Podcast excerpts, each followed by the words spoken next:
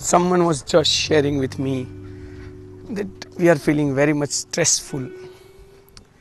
It's like crashing state. And how to deal with it? We keep on reading all this news and this creates tension worries.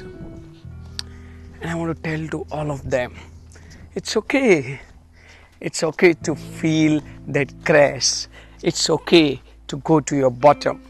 The question is are you ready to come back if you are ready to come back and if you are constantly thinking about coming back and creating the world you want, then it's great.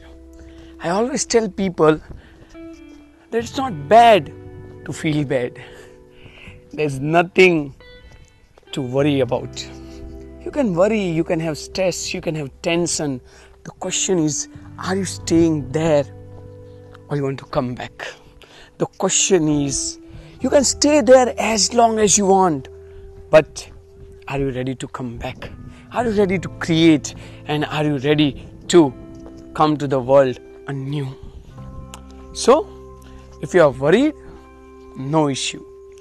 If you are stressed, no issue. Feel that stress, be into that worry, and then decide to come back. Then think about the goal you want to reach. Think about the business that you want to build. Think about the great work that you want to do. As long as you are thinking and coming back, it's great. There is never a problem in going to the bottom.